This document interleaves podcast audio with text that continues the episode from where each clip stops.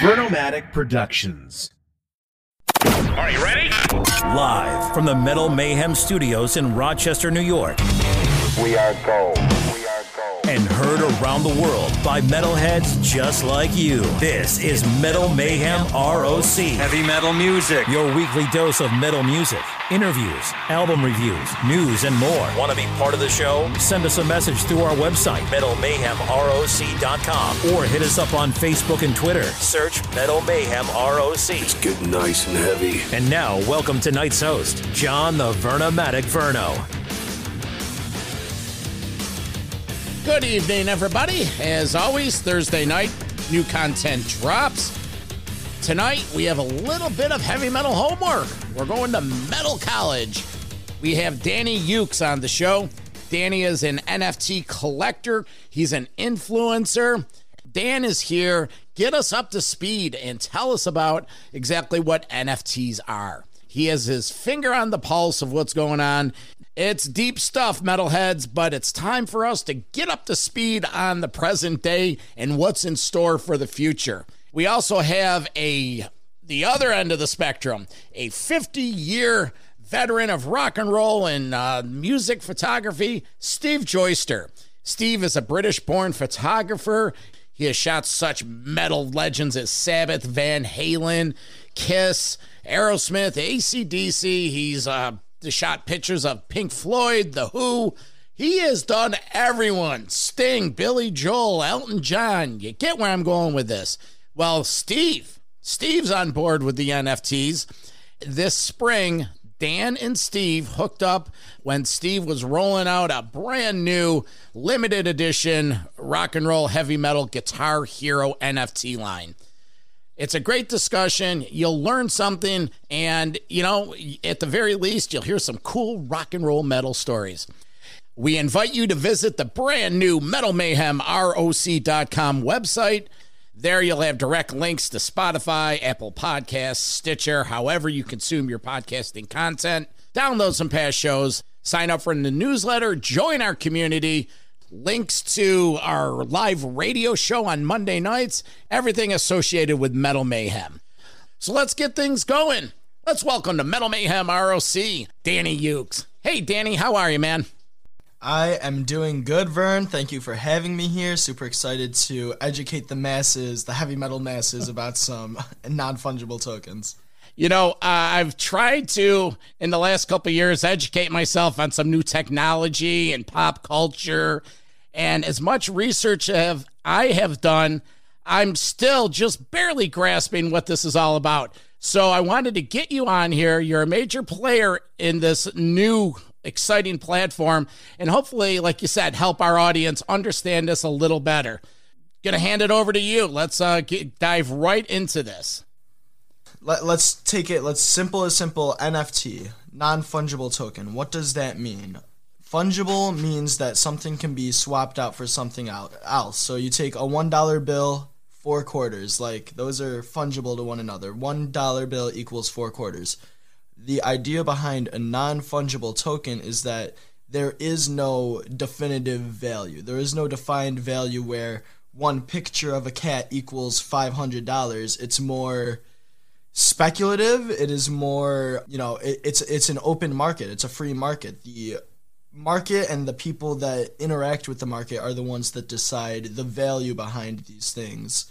Um, but that that's only on a secondary value. When an artist comes, like uh, Steve Joester, who we're gonna have in here in a minute, and he puts on a bunch of NFTs onto a website, and they say, you know, there's only 75 of these all together and only 75 people can buy them for x amount of dollars like that that's the big idea. Instead of as before it's i have this picture i can sell 2000 prints i could sell one print it depends on who's buying them.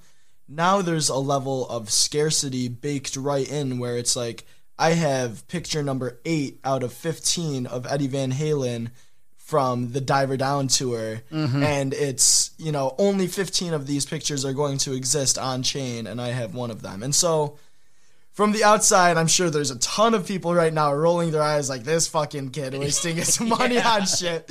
However, however, it's really cool because uh, you know, for one, like even being able to meet Steve and we're going to bring him in here in a minute like that entire opportunity came because of NFTs like I didn't know who he was or what he did but when I saw the drop I was like oh this is super cool. Like I can get this Yeah, NFT of yeah. Van Halen and you know blah blah blah. And so now I have it and we're forming this relationship. Okay, well, let's get like an example. Recently, Justin Bieber bought a piece of art for $1.3 million that equaled 500 ethers. Now, we're quickly getting in the weeds with this, Dan. What is ethers versus traditional US dollars? That's the first hurdle that I think people need to understand. Totally. So what you're talking about is Ethereum, right? Ethereum is a cryptocurrency, and when you hear cryptocurrency, you probably think of Bitcoin. That is also a cryptocurrency. So you can buy and sell Ethereum with US dollars, and so one ether is around $3,000. So if I want to buy it, I have to go online to a decentralized exchange, which is similar to like a foreign exchange when you go to another country and it's like I have a dollar, give me you know a dollar mm-hmm. and ten in loonies and toonies. Like here, it's I have a dollar, give me point zero zero three Ethereum, and then with that Ethereum, it's all online, so it's not there's no physical like I can't hold some Ethereum. It's all held in my wallet online, and that's That's the future Yeah, of the, the commerce of it and the Exactly, financials. yeah. Let's let's pivot into where would someone listening in the show how would they be be able to relate to uh, an NFT? Are they going to start seeing uh, like a band like Metallica? What kind of NFT would Metallica be rolling out that? The Joe Metalhead goes, "Hey, this is uh, you know, Metallica's new NFT. What would that visual be?" You know, so it's really cool because there's a lot of options where with Metallica, that's like an end all be all. Like, we're to release our album, like, it's to be all on chain, and the only way to listen and view it and whatever is to be on blockchain. The other way to go with it is like a live event. Metallica has concerts hundreds a year. Maybe not hundreds at this point, but Metallica has a bunch of concerts every year. Every time you go to a concert, John, I know you personally, you have a fat collection of uh, stubs, right? Ticket stubs.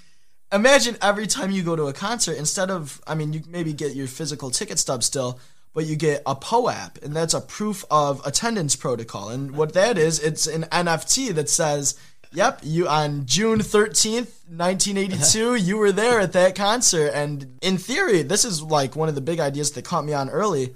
Everything could be an NFT. Like if I go Yeah. to, you know, I go to your local grocery store and I buy a hundred dollars worth of groceries, it prints out on the receipt like, yes, for sure, you were here and you bought all these groceries. And again, the cynical viewer right now is like, we don't fucking need that. But it's like, well, you know what? I'm glad you said that because you know I, I'm twice your age. I'm in the middle. Let's bring in our guest, Steve Joester, uh, a 50 year rock photographer. And he, like I said, dipped his toe into this M- NFT pool.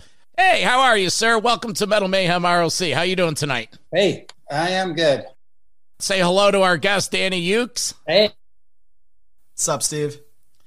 So, Steve, we've been talking about Danny's our liaison from old school myself to the the new generation of NFTs and where the world's going in terms of currency and media. It's just the landscape is huge.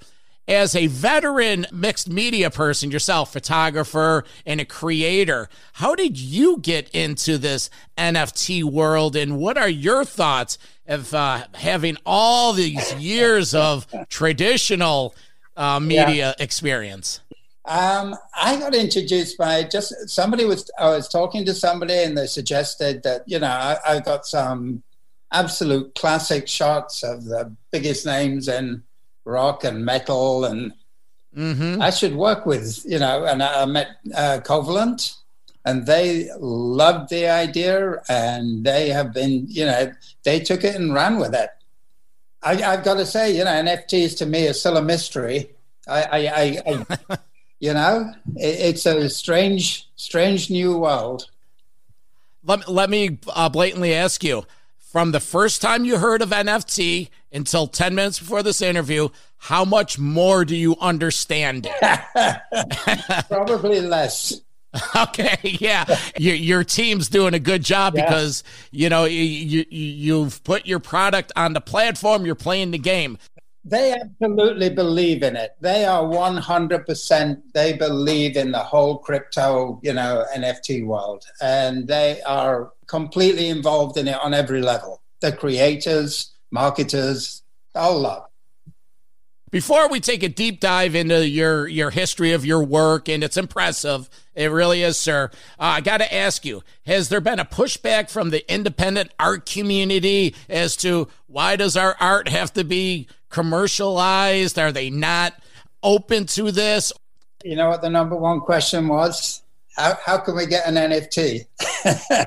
Ah, They, they, I mean, I don't know anybody who can explain it completely, but Mhm. it's something that is obviously, a, a, a, you know, it, it's a huge new development yeah. and it can't be ignored. I mean, I think everybody heard about them the same time I did when um, there was that, what was it, like a $6 million purchase?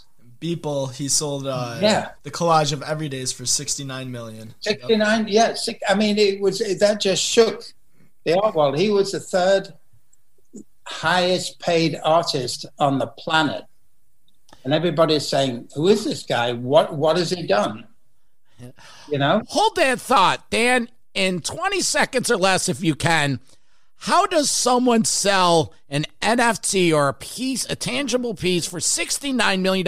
And more importantly, who's paying $69 million for that? yeah The buyer, uh, I know that the losing buyer was Justin Sun, and he tried to put in like a $70 million bid like moments after it closed. I don't know who the actual buyer was. I think maybe someone in Mike, Mark Cuban's camp or something. However, this piece was really special because the artist, for the past 5,000 days, that's over 15 years, every single day, Yeah, he would do a piece, like a digital art piece, and they were his everydays. And every day for it's just under 15 years, but like very, very long time. but that, that that guy he he did a sketch every day whether it was a pencil sketch or a, a more involved drawing even on his wedding day said he got up in the morning did his sketch Well, that, that, that's his passion. yeah Let's pivot into Steve's art. Dan, quickly set the stage how you met Steve and what happened in San Diego a couple weeks ago at the Nifty Gateway presentation that Steve rolled out. All right, so for starters, uh, let's see. I got an email, right? Because I'm the website you're referring to. The platform is called Nifty Gateway. That's a website where uh, a lot of artists can go and release their NFT projects. It's also a place where you can buy NFT projects on a secondary market. So if I have one and I want to sell one to you, you can go there and buy it directly from me. Okay. I got the email that was like Guitar Heroes, and so I open it up, and the first thing I see is Eddie Van Halen, like you know, with the like just looking dope, and I was like, Yeah. oh, this is cool. Like this is you know like a pretty worthwhile because I get those emails every single day. They do multiple drops a day, but not everyone catches my attention like that. Yeah.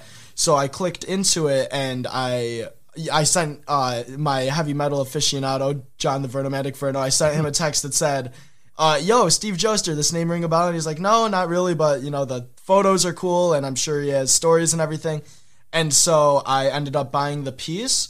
And that night, I reached out to Steve on uh, Twitter and was like, "Yo." Like, would love to, you know, connect and hear some of your stories and this, that, and the 3rd And so here we are. We made it happen, and that's like I was saying at the beginning. That's kind of the big power where it's it's connecting people that otherwise might not find a way to get connected.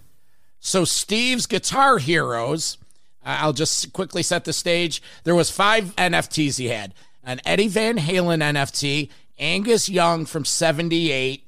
He had um, uh, David Gilmour from Pink Floyd, a Pete Townshend, and um, what was the keith richards Keith Richards. yeah Tell us about these, why these photos, where were they taken, and let's go down heavy metal memory lane. Tell us your stories. man you tested my memory okay, well, I I have a g- I have a metal memory. I can help you out. This came about um, with the guy. uh, Do you want me to go back to the first NFT drop? I've, I've, I've, I've done two. The first one, Oh, I did. Yeah. I didn't know that. yeah, yeah, I did one with um, the Crypt Gallery through Nifty. And that was three shots, band shots live of um, Queen, the Stones, and ACDC. Now that, that Seventies, seventies. yeah, Well, obviously. and um, I knew nothing about NFTs, and Covalent, you know, took these and, and they, they put it out. I'm sat looking at the screen, and about two minutes later, I get a text from them saying, Congratulations, you sold out. And I'm going, What happened? And it went like that. There, there was three shots, 10 copies of each. Um, and then this that we did a few months later, we did the follow up, and they said, "What do you want to do this time?" So I thought, well, you know, rock and roll is guitar. You know, it, Mhm. guitar heroes are the soul of it. So we said, we'll do that. I mean, the big thing was choosing which which guys. We had a lot of people to choose from, and it was interesting the response I got. You know, putting tests out of you know who liked, and we came up with with well, I, I chose this fight, you know, and what was surprising, I mean, we uh, we did seventy five on this one. Sixty nine of them sold. And three of each that didn't were Pete Townshend and Dave Gilmour, which surprised me because that Pete shot is a killer one. Yeah, the uh, uh, from the uh, Who by Numbers Yeah. seventy six. Leaping up in the air, you know, Yeah. such a powerful shot. Yeah, so th- we, we came about that. We were going to do metal, you know, heroes, and then we thought we'd widen the widen the scope a bit. I'm a big Van Halen fan, my favorite Yeah. band of all time. And the Eddie Van Halen one, was there any particular reason why you used something from the 82 Diver Down tour? How much have you shot Eddie? I shot him on a couple of couple of tours. This tour, I, I it was just dynamite. I mean, he every I mean everything he does is he he's like the heart and soul of that band, as as was proven when you know Diamond Dave left and Sammy took over. I, if Eddie had left, Well, you know, there is no band if Eddie leaves. Right. That's why. Yeah. So you know, I, I it just was it just such a good energy in the shots. Because one thing about Eddie, you never get a shot of him where he just looks pissed off playing guitar. No, no. Always, you know, Where was that shot taken? Do you remember that? that was in Chicago. Yeah, I shared with Dan. I don't know if he shared this with you, but yeah, you very rarely see pitchers with that that set of overalls. yeah. So so I didn't know if you know I didn't know how far into the weeds you went. Like you knew what you're you know creating. I've been I've been a fan of them since '78. When I saw that picture, I'm like ah, diver down.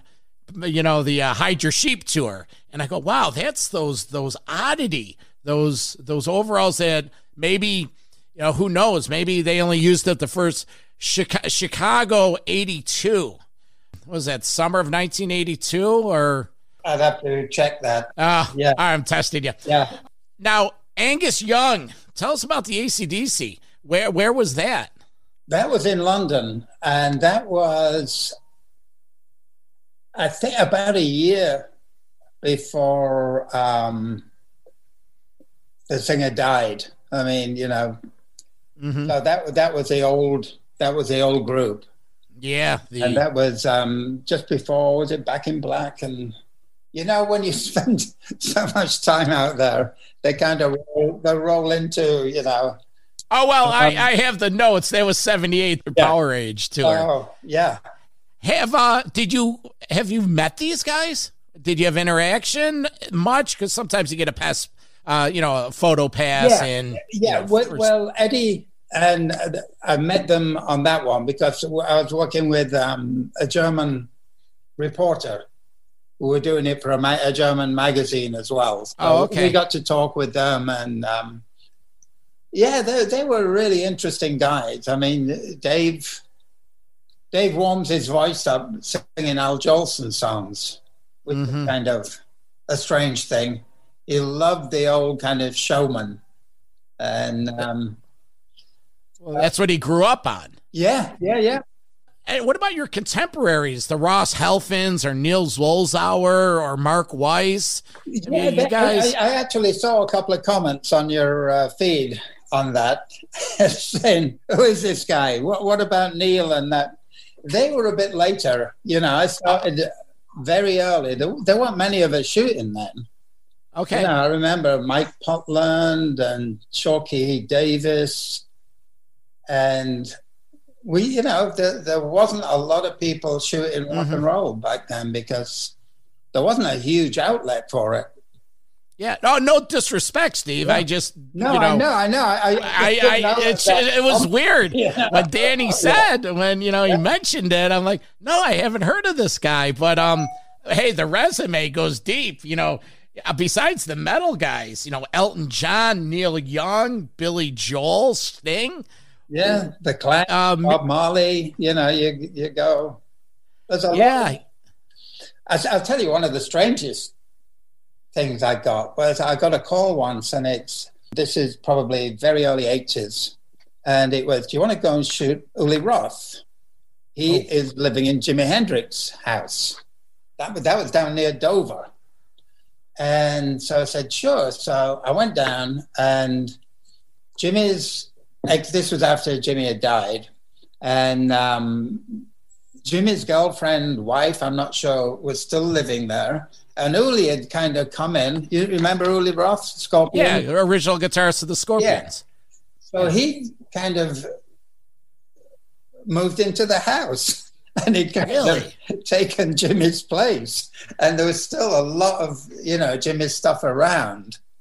Um, When was this? Like, This was like, um, probably 80, 82, 81.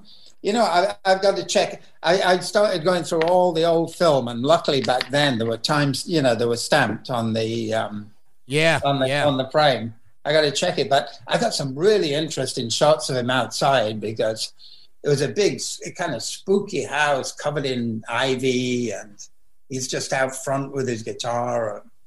That's some cool. I might put one of those out. Oh yeah, yeah. Uli's a piece of work. So what's on the horizon for your NFT? Yeah, this now this the first one was a sellout. This one you said you moved what um 69 of 75. Yeah, What's on the horizon? What's what's next? We've got uh, we've got a, a real treat coming out. It's it's going to be. I, I guess I can say it. Yeah, it's it's it's going to be a Bob Marley multiple image piece from. I've got to check that tour again, but it, I think it was the Lyceum or Hammersmith Odeon in London in '75. Yeah, I got some great stuff with Bob.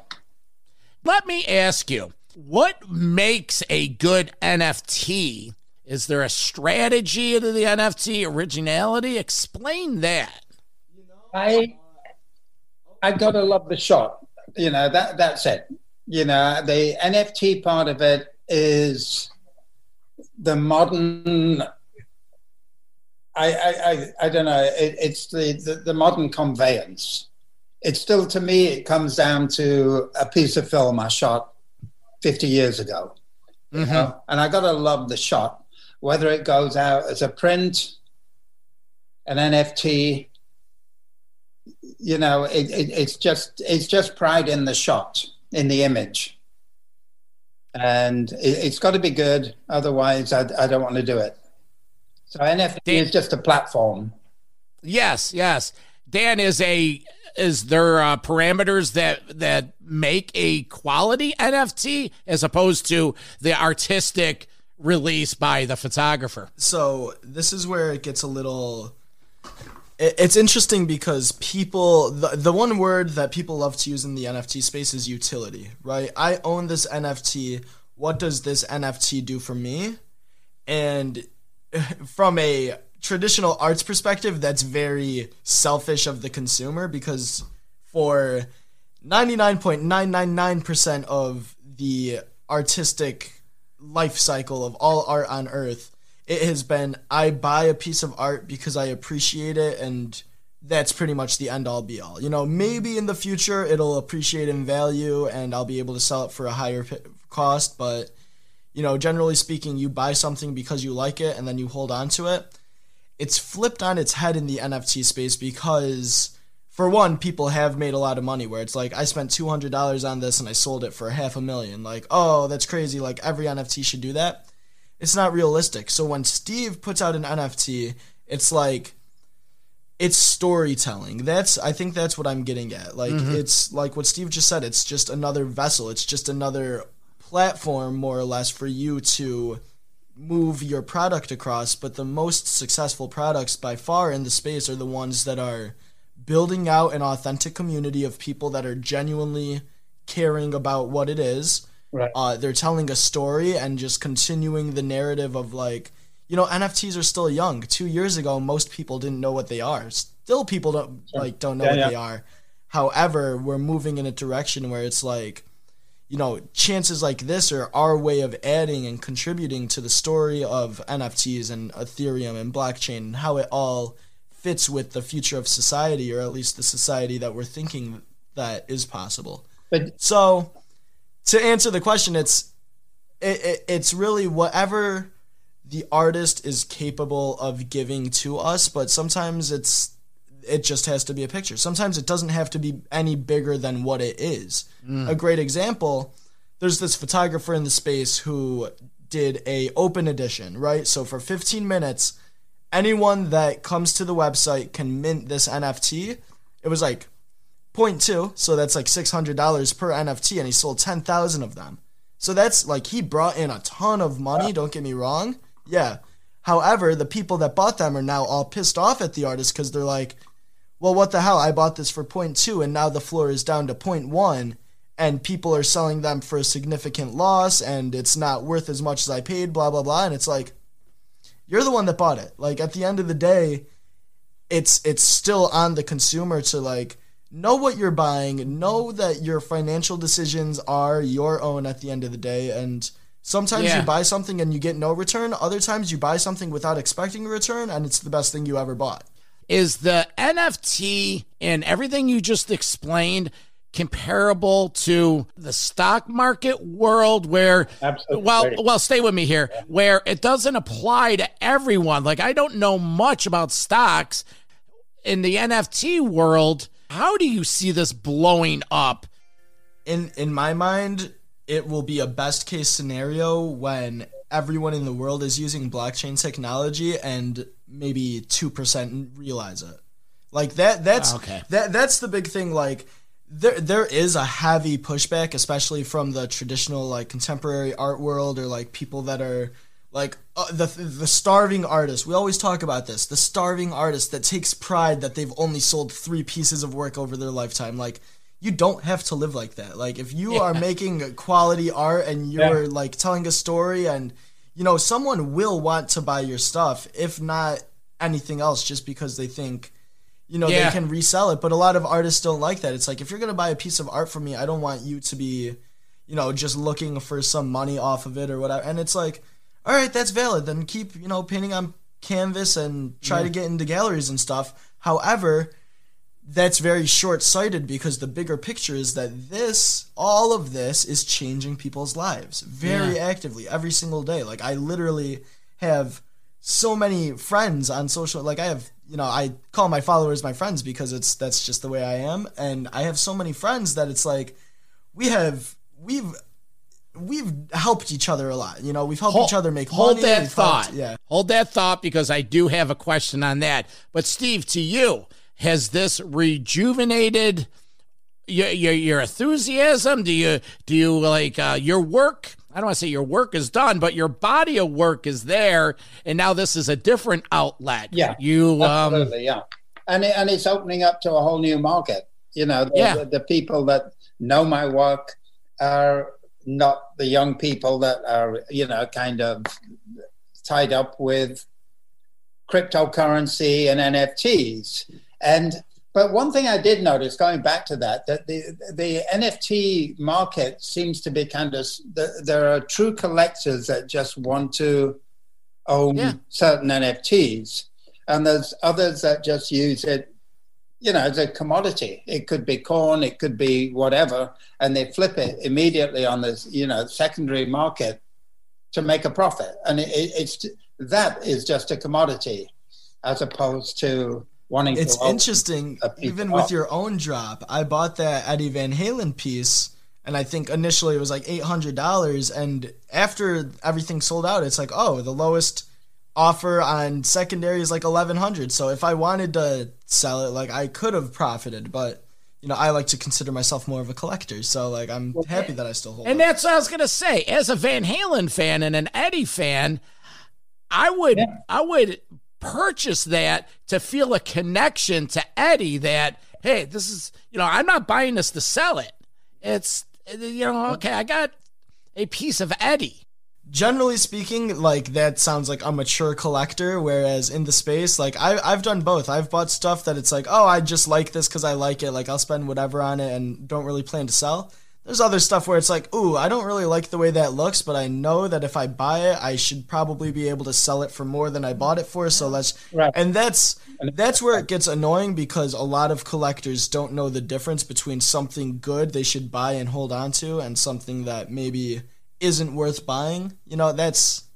What would you, what would you say isn't worth buying? Something. I mean, if you liked it, would you say it wasn't worth buying if it didn't accumulate? Even if you like something, it might maybe it's the price point, maybe it's the just the team that's putting it out, whatever. Because trust me, I've bought a lot of art that, well, for two reasons. It's like I like the art enough, right, and I think it's gonna make me money. So a lot, a lot of the space is I think I'm gonna be able to make money if I buy this. Personally, the last like six months, I've been trying to tone down on that because you end up spending a lot of money on things that aren't worth as much as they are. Even artists that are big name artists that like there's this one artist named uh, like Sabat or Sabat or something like that. Uh, but he releases these like rather big collections every like three months. You know, like five thousand piece collections, ten thousand piece collections, and it's like every time you do it, yeah, you're selling out and you're bringing in a ton of money for yourself. But what are you doing for the ones that are holding these NFTs? What are you doing for the ones left behind where it's like, I gave you my money, I have this NFT, what am I getting because of it? And so the one word I said earlier was utility. Like, Steve, something I would love to see, which, I mean, obviously you don't have to do anything, but if you were to be like, all right, anyone that holds any of my NFTs, I'm going to mint a special edition of, you know, this picture of whoever and you can only claim that if you already have one of my NFTs. You know that that that's where things get fun because then it's like, oh, cool. Yeah. So I have this super exclusive one that no one was able to buy, and now if I sell it for five hundred dollars, you know, it is what it is. It's just pretty much a free five hundred dollars because I already had another piece that I still hold well, on to. That's what we did this time. We we did, we did the I think the Angus piece, uh, a, a much reduced rate for people that owned one of the previous pieces. And that's what I'm going to keep doing. And I'll, I'll keep dropping the price on it. And, you know, maybe one time it'll be a free one for people, you know. But I'm, I'm new at it. So, you know, my base isn't as big as it's hopefully going to be. And, um, but yeah, no, I absolutely agree with that. You know, you, you, you've got to reward people for, you know, being there for you. And it's so easy to. Whereas before, it's like, traditional art world, like how am I going to give all 300 people that have ever bought art from me something? Whereas with NFTs, it's like, oh, I go on chain, I can literally see exactly which wallets hold my art, and I can just send something right to them directly. You know. I that that leads me to my last question for you two, and we're gonna we we have a nice kaleidoscope of interpersonal people here. I'm in my mid fifties. I, I, think Steve's maybe three or four years older than oh, I am, and, and, and, Danny's in his mid twenties. and we could the intrapersonal community that we all have established in our lives is is, is something to behold. So, Steve, have you found since you've been, you know, involved in this NFT through, you know, maybe your team, have you developed a new relationship, maybe with younger people like uh, Danny Ukes or even your clientele that, you know, let's admit it, as you get older, the friend base and the people you meet or surround yourself dwindles down compared to when you're younger and you're meeting people. Elaborate on your new community. I'll, I'll, tell you, I have met some incredible, incredible people through this. I was in LA a little while ago at the Crypt Gallery. They had a, a do there, and I went and um, you know Tommy and Basha who run the the gallery, fabulous people. They introduced me to all such an interesting mix of people, you know, and they they were they were equally kind of inquisitive and fascinated. They are the NFT world, you know, but they were still yeah. there's still so much unknown about it, and you know you feel you're part of a new frontier. You know, you you gathering information together and it, it's funny some of the comments though some of the people were saying wow man this guy shot stuff on film.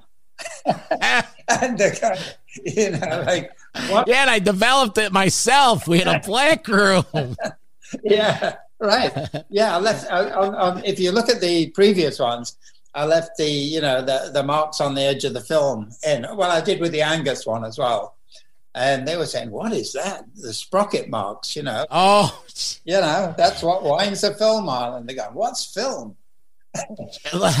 Quick question for you, Steve. When was the last time you smelled the the thinner, the you know the oh the, the chemicals. chemicals of a darkroom? Yeah, that yeah. a while ago. Yeah, I, I, that's something where if you smelled, you'd go back to '68 when you started doing this. yeah, that's got a very distinctive. Uh, yeah. Yeah.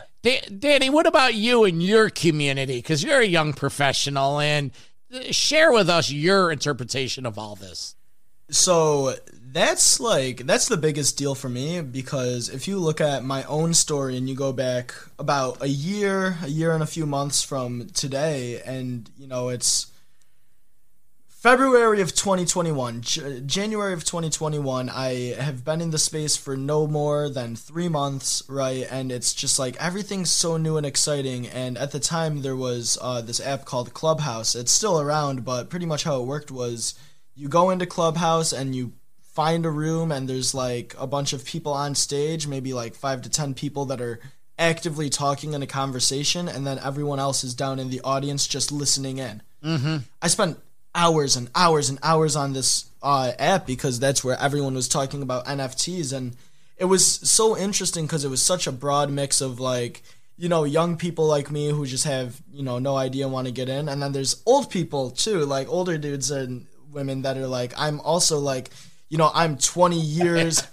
well, seriously though, there's like people that are like, I'm 20 years in fashion and this is incredible to me. Like I'm 30 years in journalism and this is incredible. Like how do we, you know, tie? And so that's when, you know, yeah. I'm in these rooms with these people that it's like I'm not generally in these rooms with these types of people. You know, the only time I'm ever around like high level professionals is like I graduated from college in 2019. Like that's the only other time. And so it was like exactly what uh, Steve was saying, where all of a sudden, like we we have a common ground, we have something that we can all talk about with one another, and it's like, you know, those early days, there's not necessarily bad ideas. It's just like, how can we take that idea and make it what it, you know, the best idea.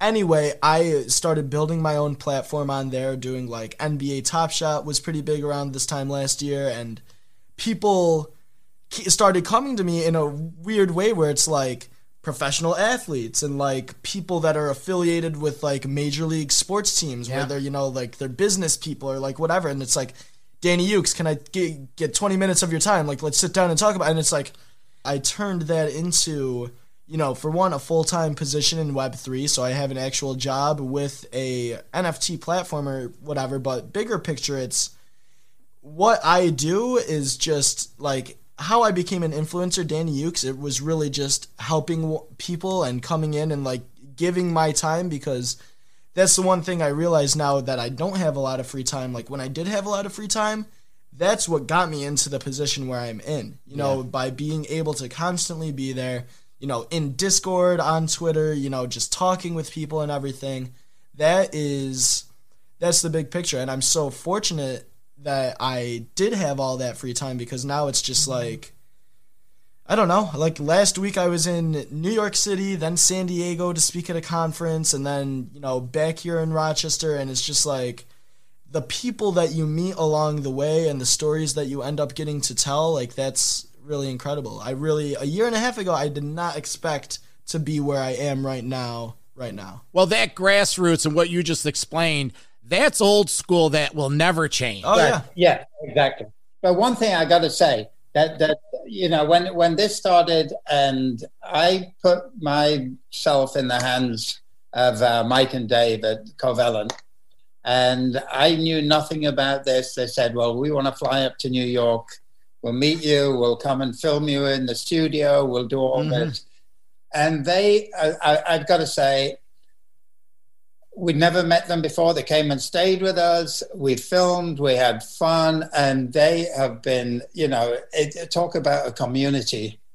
I, have never doubted them once. They've never let me down. They've never felt any kind of strange, you know, should I be giving them this, giving them that? Yeah, yeah. It, it's good. I mean, it is, and and they're younger guys, and um, you know, as you say, it, it is a, a, just a broadening of your outlook, and, and, it's good to start trusting people. You know, as you, you, when you get older and you've got your friends kind of close in, you yeah, tend to yeah. be a little more, you know, protective. And I, have got to say, it's it's an amazing community, the whole NFT community. But special shout out to uh, Mike and Dave. I've got to say, the best way to see all of my work, or most of it, is to go to my website, you know, stevejoester.com. And then you'll see the photography, you'll see the artwork that I've been doing with the photography. Uh, Nifty Gateway is a good one, Crypt Gallery. Okay. They've got the original three. Um, we'll have all these uh, links in our show notes. So listeners, you don't have to scramble and try to write this down. Yeah, well, it'll be all outlined. And um, and Danny, uh, how do people follow you? At Danny Ukes on Twitter. Close at Dan Verno on Twitter. Uh, yeah, I, I don't, I'm I'm available. You know, just send a little yo at Dan Verno. I listened to the podcast. This is what I like. This is what I didn't like. I will respond. I try to respond to everyone. So yeah, I'm out there. Well, guys, I hope we somehow explain to the Metal Mayhem listeners that um, this is this is the future. It's it applies to everyone. Just the fact that a, a veteran rock and roll photographer has lent his stock into this and lent his trust, and the younger generation is there to help us older guys get into the future. So and, don't feel worried about not understanding it because really, I don't think anybody. oh. it's a, it's a new road we're all on, you know, and it's yeah, it's the future. All right. Well, guys, thank you for joining me. It's uh, it's been an honor, and sir, I'll follow you, and Danny, I will follow you. Well, thank you, John. Thanks, Danny, and um, it's been a pleasure. Okay, Steve. Take care, okay. sir. You too. Bye. Bye.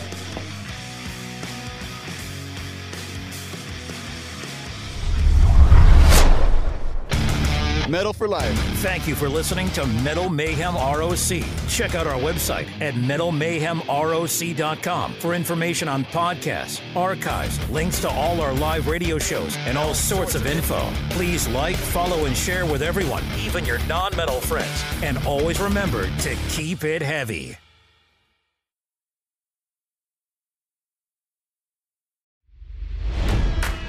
It's NFL draft season, and that means it's time to start thinking about fantasy football.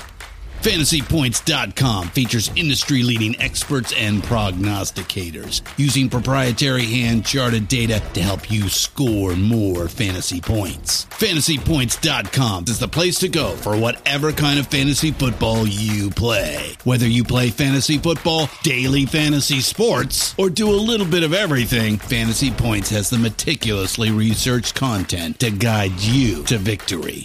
And why wait for the fall? Fantasy Points also covers the new spring football league, the UFL. Join the guru, John Hansen, Scott Barrett, Joe Dolan, and other massive names in the fantasy football universe with an exclusive offer. Use code Pantheon for 15% off any fantasy points package, including the all in package, with access to every article, tool, and data nugget that Fantasy Points has to offer. That's fantasypoints.com and code Pantheon for 15% off at Fantasy Points. Fantasypoints.com. Code Pantheon. Score more fantasy points.